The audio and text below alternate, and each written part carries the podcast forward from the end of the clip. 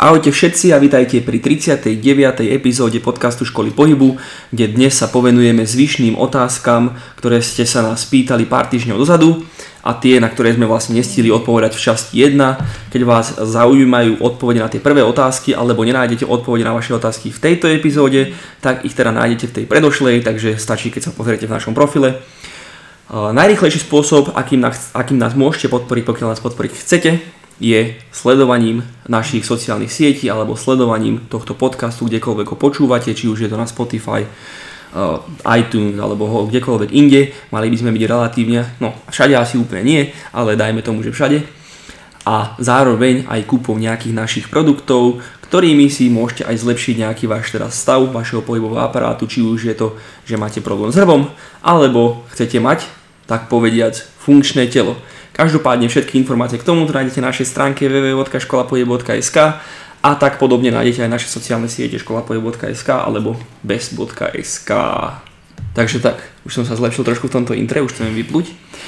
A rovno prejdeme teda k otázkam. E, priestor opäť dostane najskôr Tomášová otázka, takže Tomáš dávam ti slovo a mm. môžeš teda začať.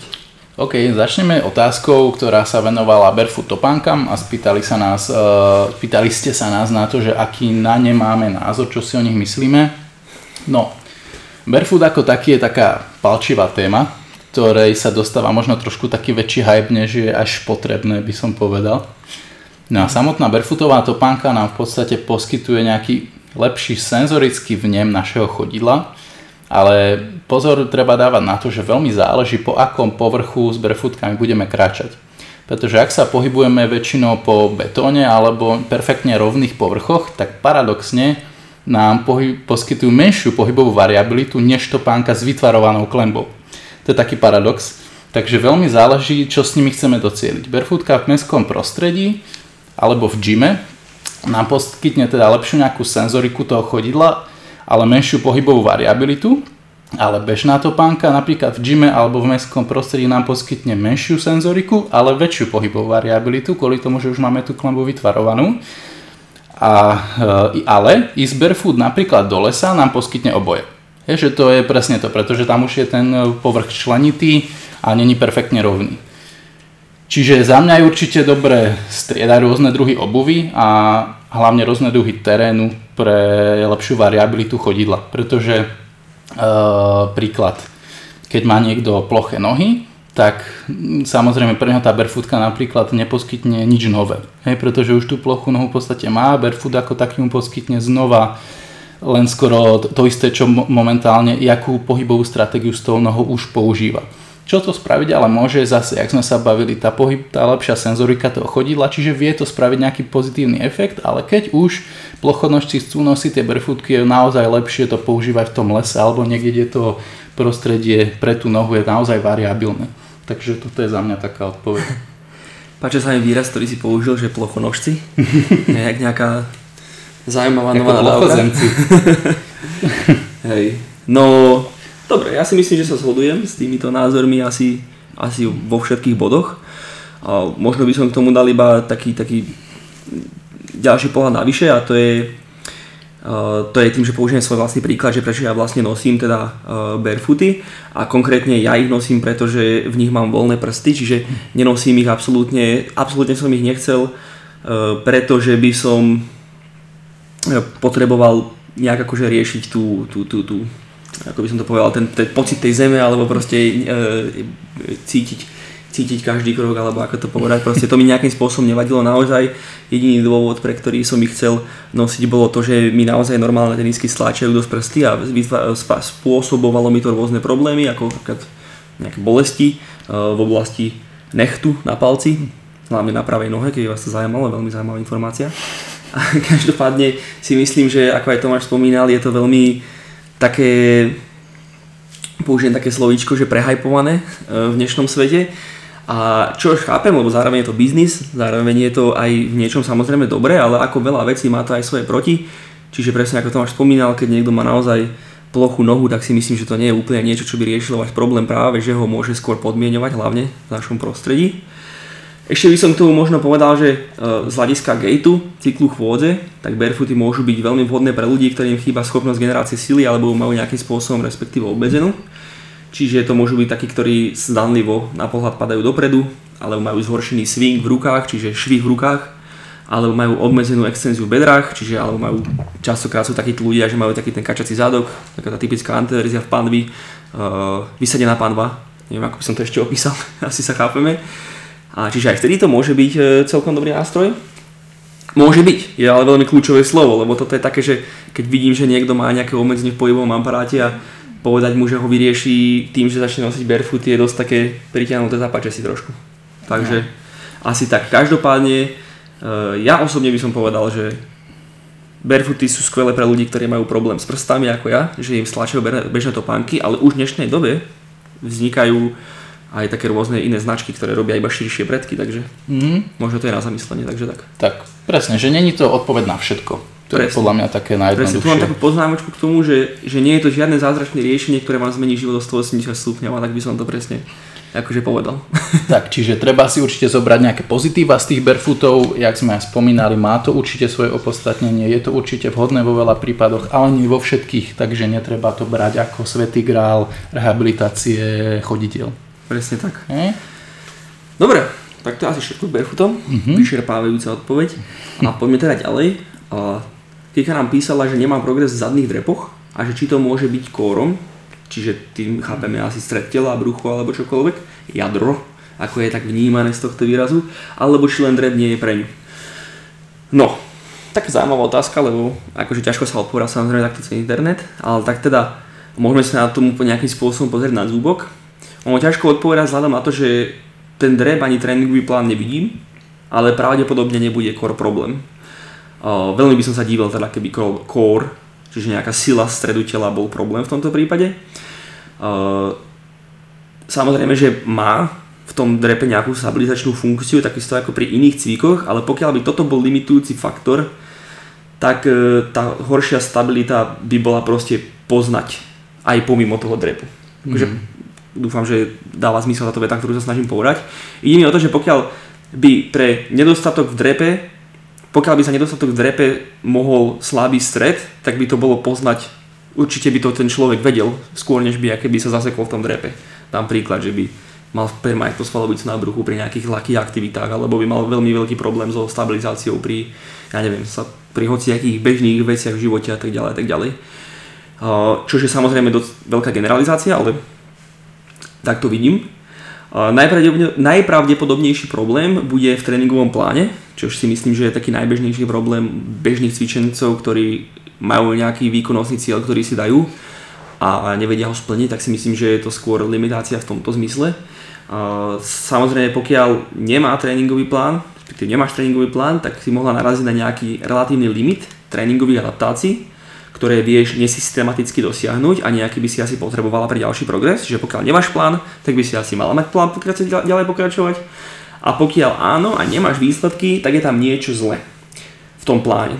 Čo je to, čo je tam zle, ťažko povedať, neviem, ale čast, často si ľudia dávajú príliš veľa cvíkov na partiu v tréningový deň alebo týždeň.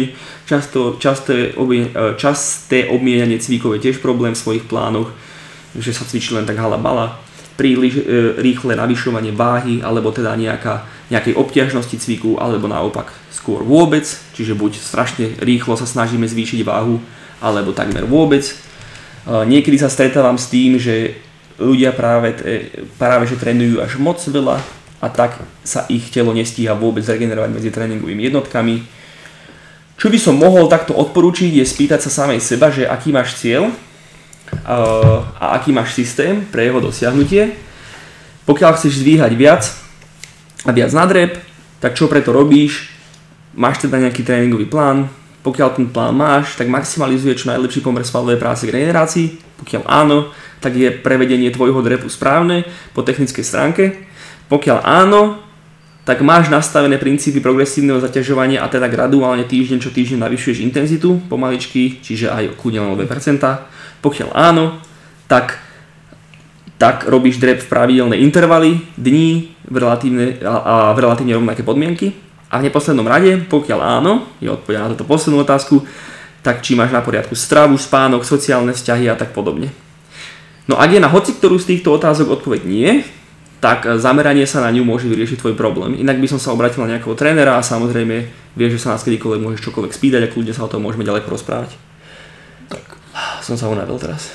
Veľmi, veľmi náročná odpoveď, ale naozaj ťažko odpovedať na takéto generalizované otázky, tak som tým pádom sa snažil predostrieť všetky možné nejaké limitácie, ktoré tam môžu byť a naozaj pokiaľ v hoci ktorej mm. z nich nájdeš nejaký problém, tak som si istý, že zameraním sa na to minimálne nejaké zlepšenie objavíš.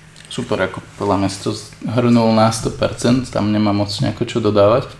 To je bolo úplne zbytočné. Takže prejdeme zase ďalej. A ja som mal otázku, teda ak bola položená nejako špecificky, tak pardon, ale mám tu poznačené len, že tapy, čiže možno to bolo, že čo je nejaký názor na taping alebo ako ho používame, tak poďme na to. Čiže taping ako taký je v podstate terapeutická metóda, ktorá sa používa vo všetkých odvetviach rehabilitácie. A prvotne s myšlienkou tapingu ako takého prišiel japonský terapeut a ak sa nemýlim aj chiropraktik, doktor Kenzo Case, ktorý chcel nahradiť vlastne tie terapeutové ruky bavlnenou lepiacou páskou. No a najvýznamnejším efektom tapingu je ten, že prilepením pásky s jemným strečom vyvoláme aktiváciu mechanoreceptorov na pokožke, a tým dokážeme modulovať bolesť a zároveň aj zlepšovať nejakú kortikálnu mapu danej oblasti, ktorá je otejpovaná. No a inak povedané, ak má niekto zlú nejakú tú percepciu nejakej oblasti tela, tak CNS môže vyhodnocovať toto ako problém, keďže nevie, nevie kde sa presne ten daný segment tela nachádza v priestore alebo v podstate aj v čase. A ak sa zvyšuje tónus svalov, a tak sa teda zvyšuje tónus svalov a zmenšuje rozsah pohyblivosti v danej oblasti. To je taký prirodzený ochranný mechanizmus. Zároveň tapy môžeme používať aj v podstate ako nejakú posturálnu korekciu, kedy dávame tejpovanú časť tela do nejakej požadovanej pozície. To veľmi často aj ja používam. Používame tapy aj počas športov, kedy dajme tomu sa nejaký hráč alebo športovec zraní a môžeme mu zafixovať nejakú danú oblasť alebo tými tejpami vytvoriť nejakú cieľenú reštrikciu pohybu na to, aby v podstate dohral ten zápas alebo tak, že aj na to sa môžu používať tejpové pásky. Využitie môžu mať aj pri uh, v podstate zlepšení lymfatického odtoku, kedy v podstate nejakým špecifickým nalepením tej pásky v oblasti nejakého toho lymfatického opuchu nalepíme tape a ťahneme ho do najbližšieho lymfatického zberného bodu. V podstate sa to robí, robí takými chobotničkami. Má to celkom dobrý, dobrý efekt na to, že je tam fakt, že nejaká minimálna práca.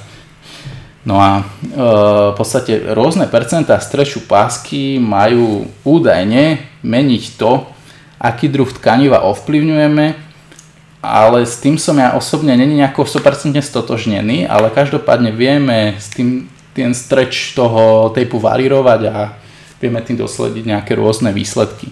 Čiže za mňa taping ako taký je určite v podstate nejaký dobrý nástroj, vieme ho určite použiť v istých prípadoch, ale treba poznamenať určite aj to, že veľkú rolu tam hrá aj placebo. Čiže na to si treba dať pozor. Určite samozrejme má to svoj efekt, ak som v podstate nejakými svojimi poznatkami vysvetlil, že asi aký efekt to má. Samozrejme môže to byť toho viacej ale určite tam veľkú rolu hrá k tomu aj placebo, aby to vytvorilo spolu teda nejaký efekt toho tejpovania. Takže určite vhodná metóda, vhodné používať, ale netreba od toho čakať nejaký zázrak. Ani to, že vám to nejako zázračne vylieči stav vždycky. Zase, keď už ide o nejaké zranenie alebo reálne nejaký, nejakú degeneráciu a tak ďalej, tak vždy je potrebné zmeniť v podstate aj nejaký e, manažment toho zaťažovania toho tkaniva, posilňovať tkaniva a tak ďalej. Čiže ten taping je zase len taká pasívna metóda, ktorá vám môže dopomôcť k nejakým výsledkom. Takže tak. OK. Keď si spomínal tie rôzne streče toho tejpu, uh-huh. tým si myslel rozdiel medzi tým takým statickým a dynamickým? A v podstate nie. Akože príklad, že mm, e, máš tejpovú pásku a vieš ju natiahnuť od 0 do 100%. Aha. Napríklad, že od 0 do 5%, e, neviem úplne presne tie čísla, takže zacieliť iba, zacieliť v podstate kožu, od 5% vyššie zase podkože a potom dajme tomu, že nejaké svalové tkaniva, fascie, šlachy a tak a tak je to nejako usporiadané, že koľko okay. percent dáš, toľko by si, tak by si mal zaseliť nejaké konkrétne mm. tkanivo a to mi príde také trošku odvážne. Hej, Hej no, aj mne. Ale preto som sa spýtal, lebo je teda nejaký rozdiel medzi, medzi tým elastickým dynamickým tejpom, či ako sa mu nadáva, mm-hmm. a medzi normálnym? Uh, áno, uh, v podstate ten klasický kin- kineziologický tape, bum, padla knižka. Čiže medzi uh, uh, tým klasickým kineziologickým tejpom, no klasickým, tým, čo, o, ktorým sa, o ktorom sa bavíme, a pevnou páskou je rozdiel ten, že keď to nalepíte ten kineziologicky na tú kožu, tak on v podstate sa adaptuje na pohyb, že, že vieš sa s ním hýbať a nerobíte to žiadne reštrikcie, kdežto tá pevná páska pôsobí fakt, no vieš si to predstaviť, že vyslovene si dáš nejakú pevnú pásku a nepohneš až tak, dajme tomu s tou rukou. Jak som spomínal, to sa používa často pri nejakých akutných športových zraneniach, že chceš zafixovať, ja neviem, že lakeť príklad, alebo koleno niečo, alebo že prsty k sebe chceš pripaskovať, že fakt je to skôr taká rýchla pomoc. Mm. Ale tie, pozor, ešte vlastne ma napadlo, tie pevné tejpy sa používajú aj pri tzv. maligenovom tejpovaní, čo moc často nepoužívam, ale v podstate Maligen ako taký je v podstate taká metóda mobilizácií, kde používame aj tejpové pásky, že v podstate dáte klby do nejakého špecifického nastavenia oproti sebe, kde touto pevnou fáskou, páskou toto postavenie tých klbov nejako zafixujete, preto aby to malo nejaký dlhodobejší efekt.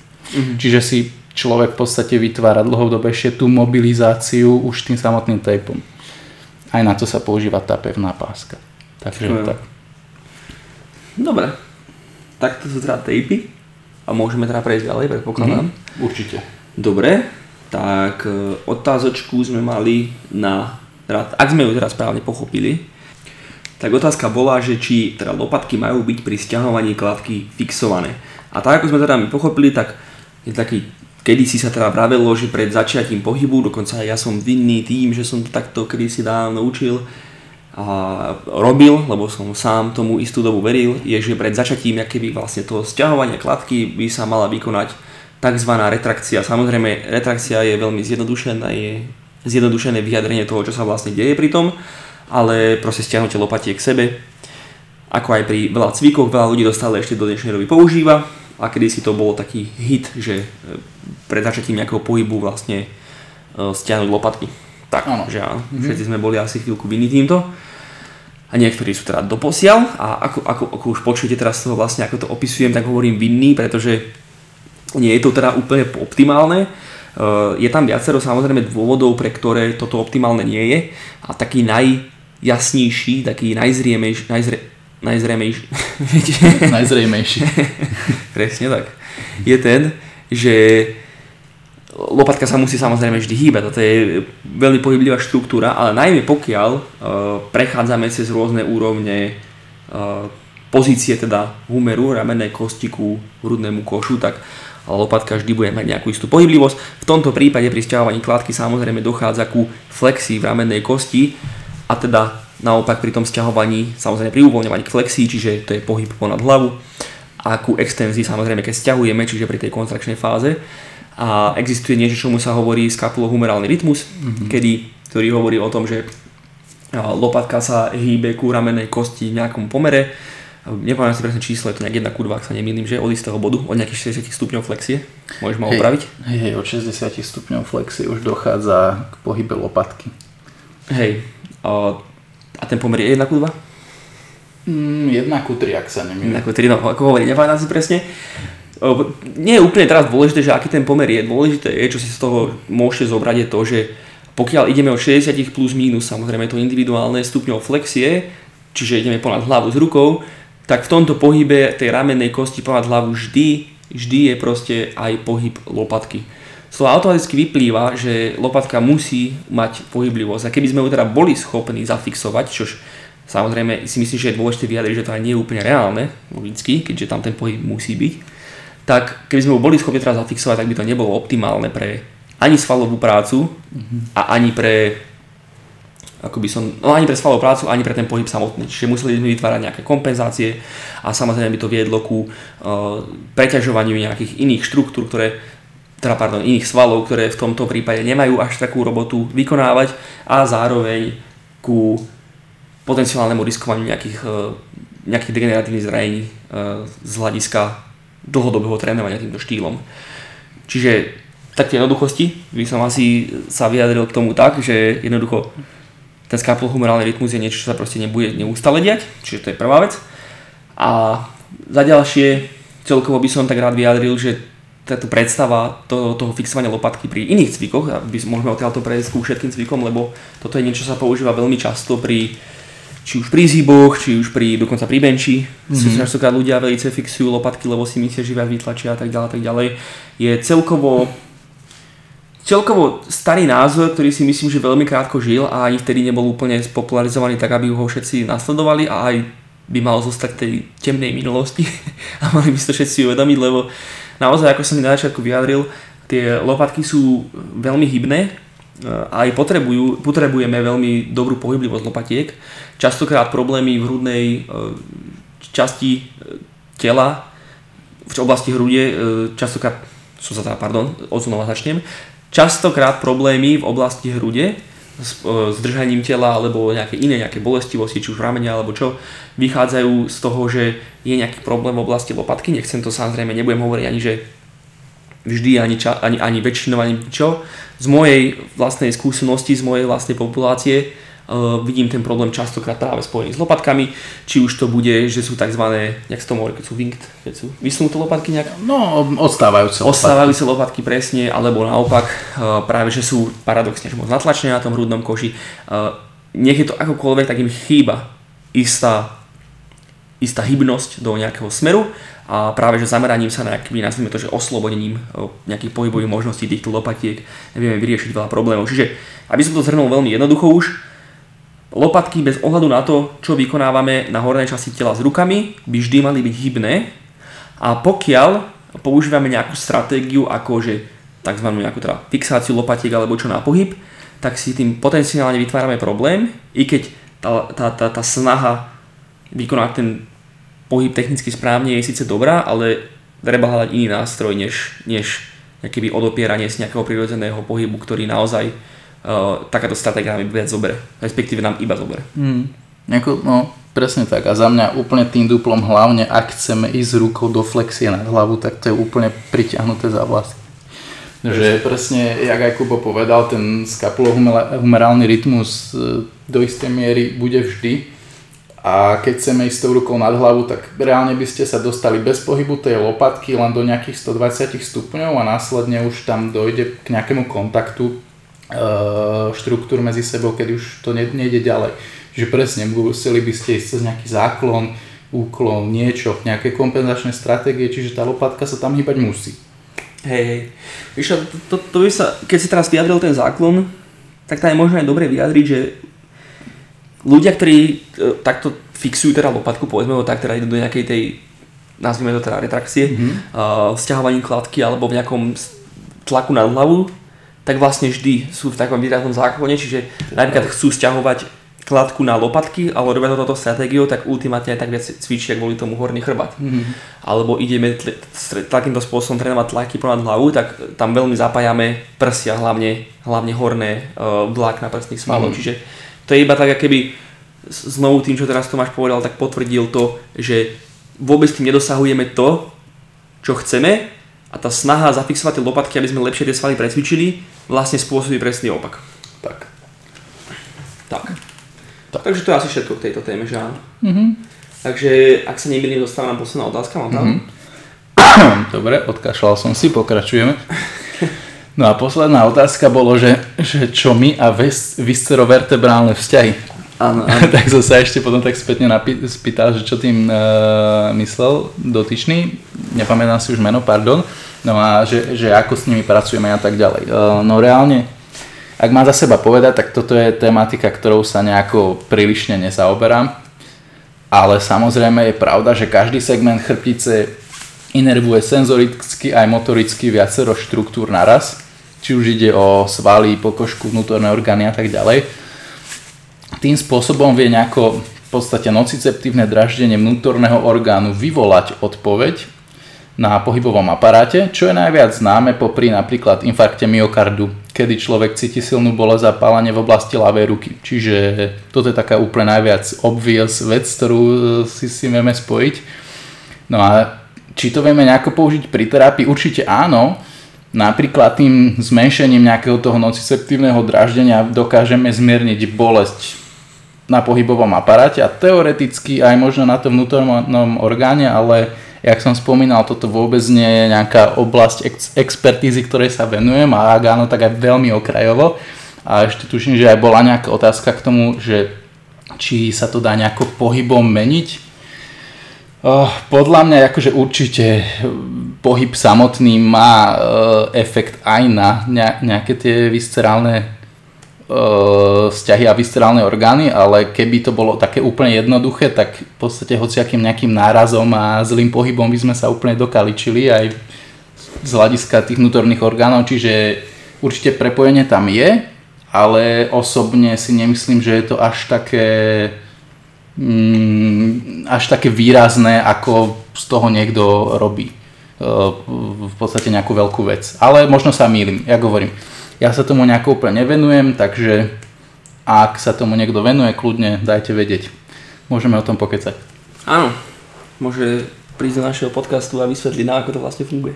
Napríklad, jasné, hovorím, že rád si vypočujem, lebo toto je v podstate tematika, ktorej, ako hovorím, sa totálne okrajovo nejako len sem tam o to zabrdnem pri nejakom článku alebo niečom, tak, tak. nejakej knižke.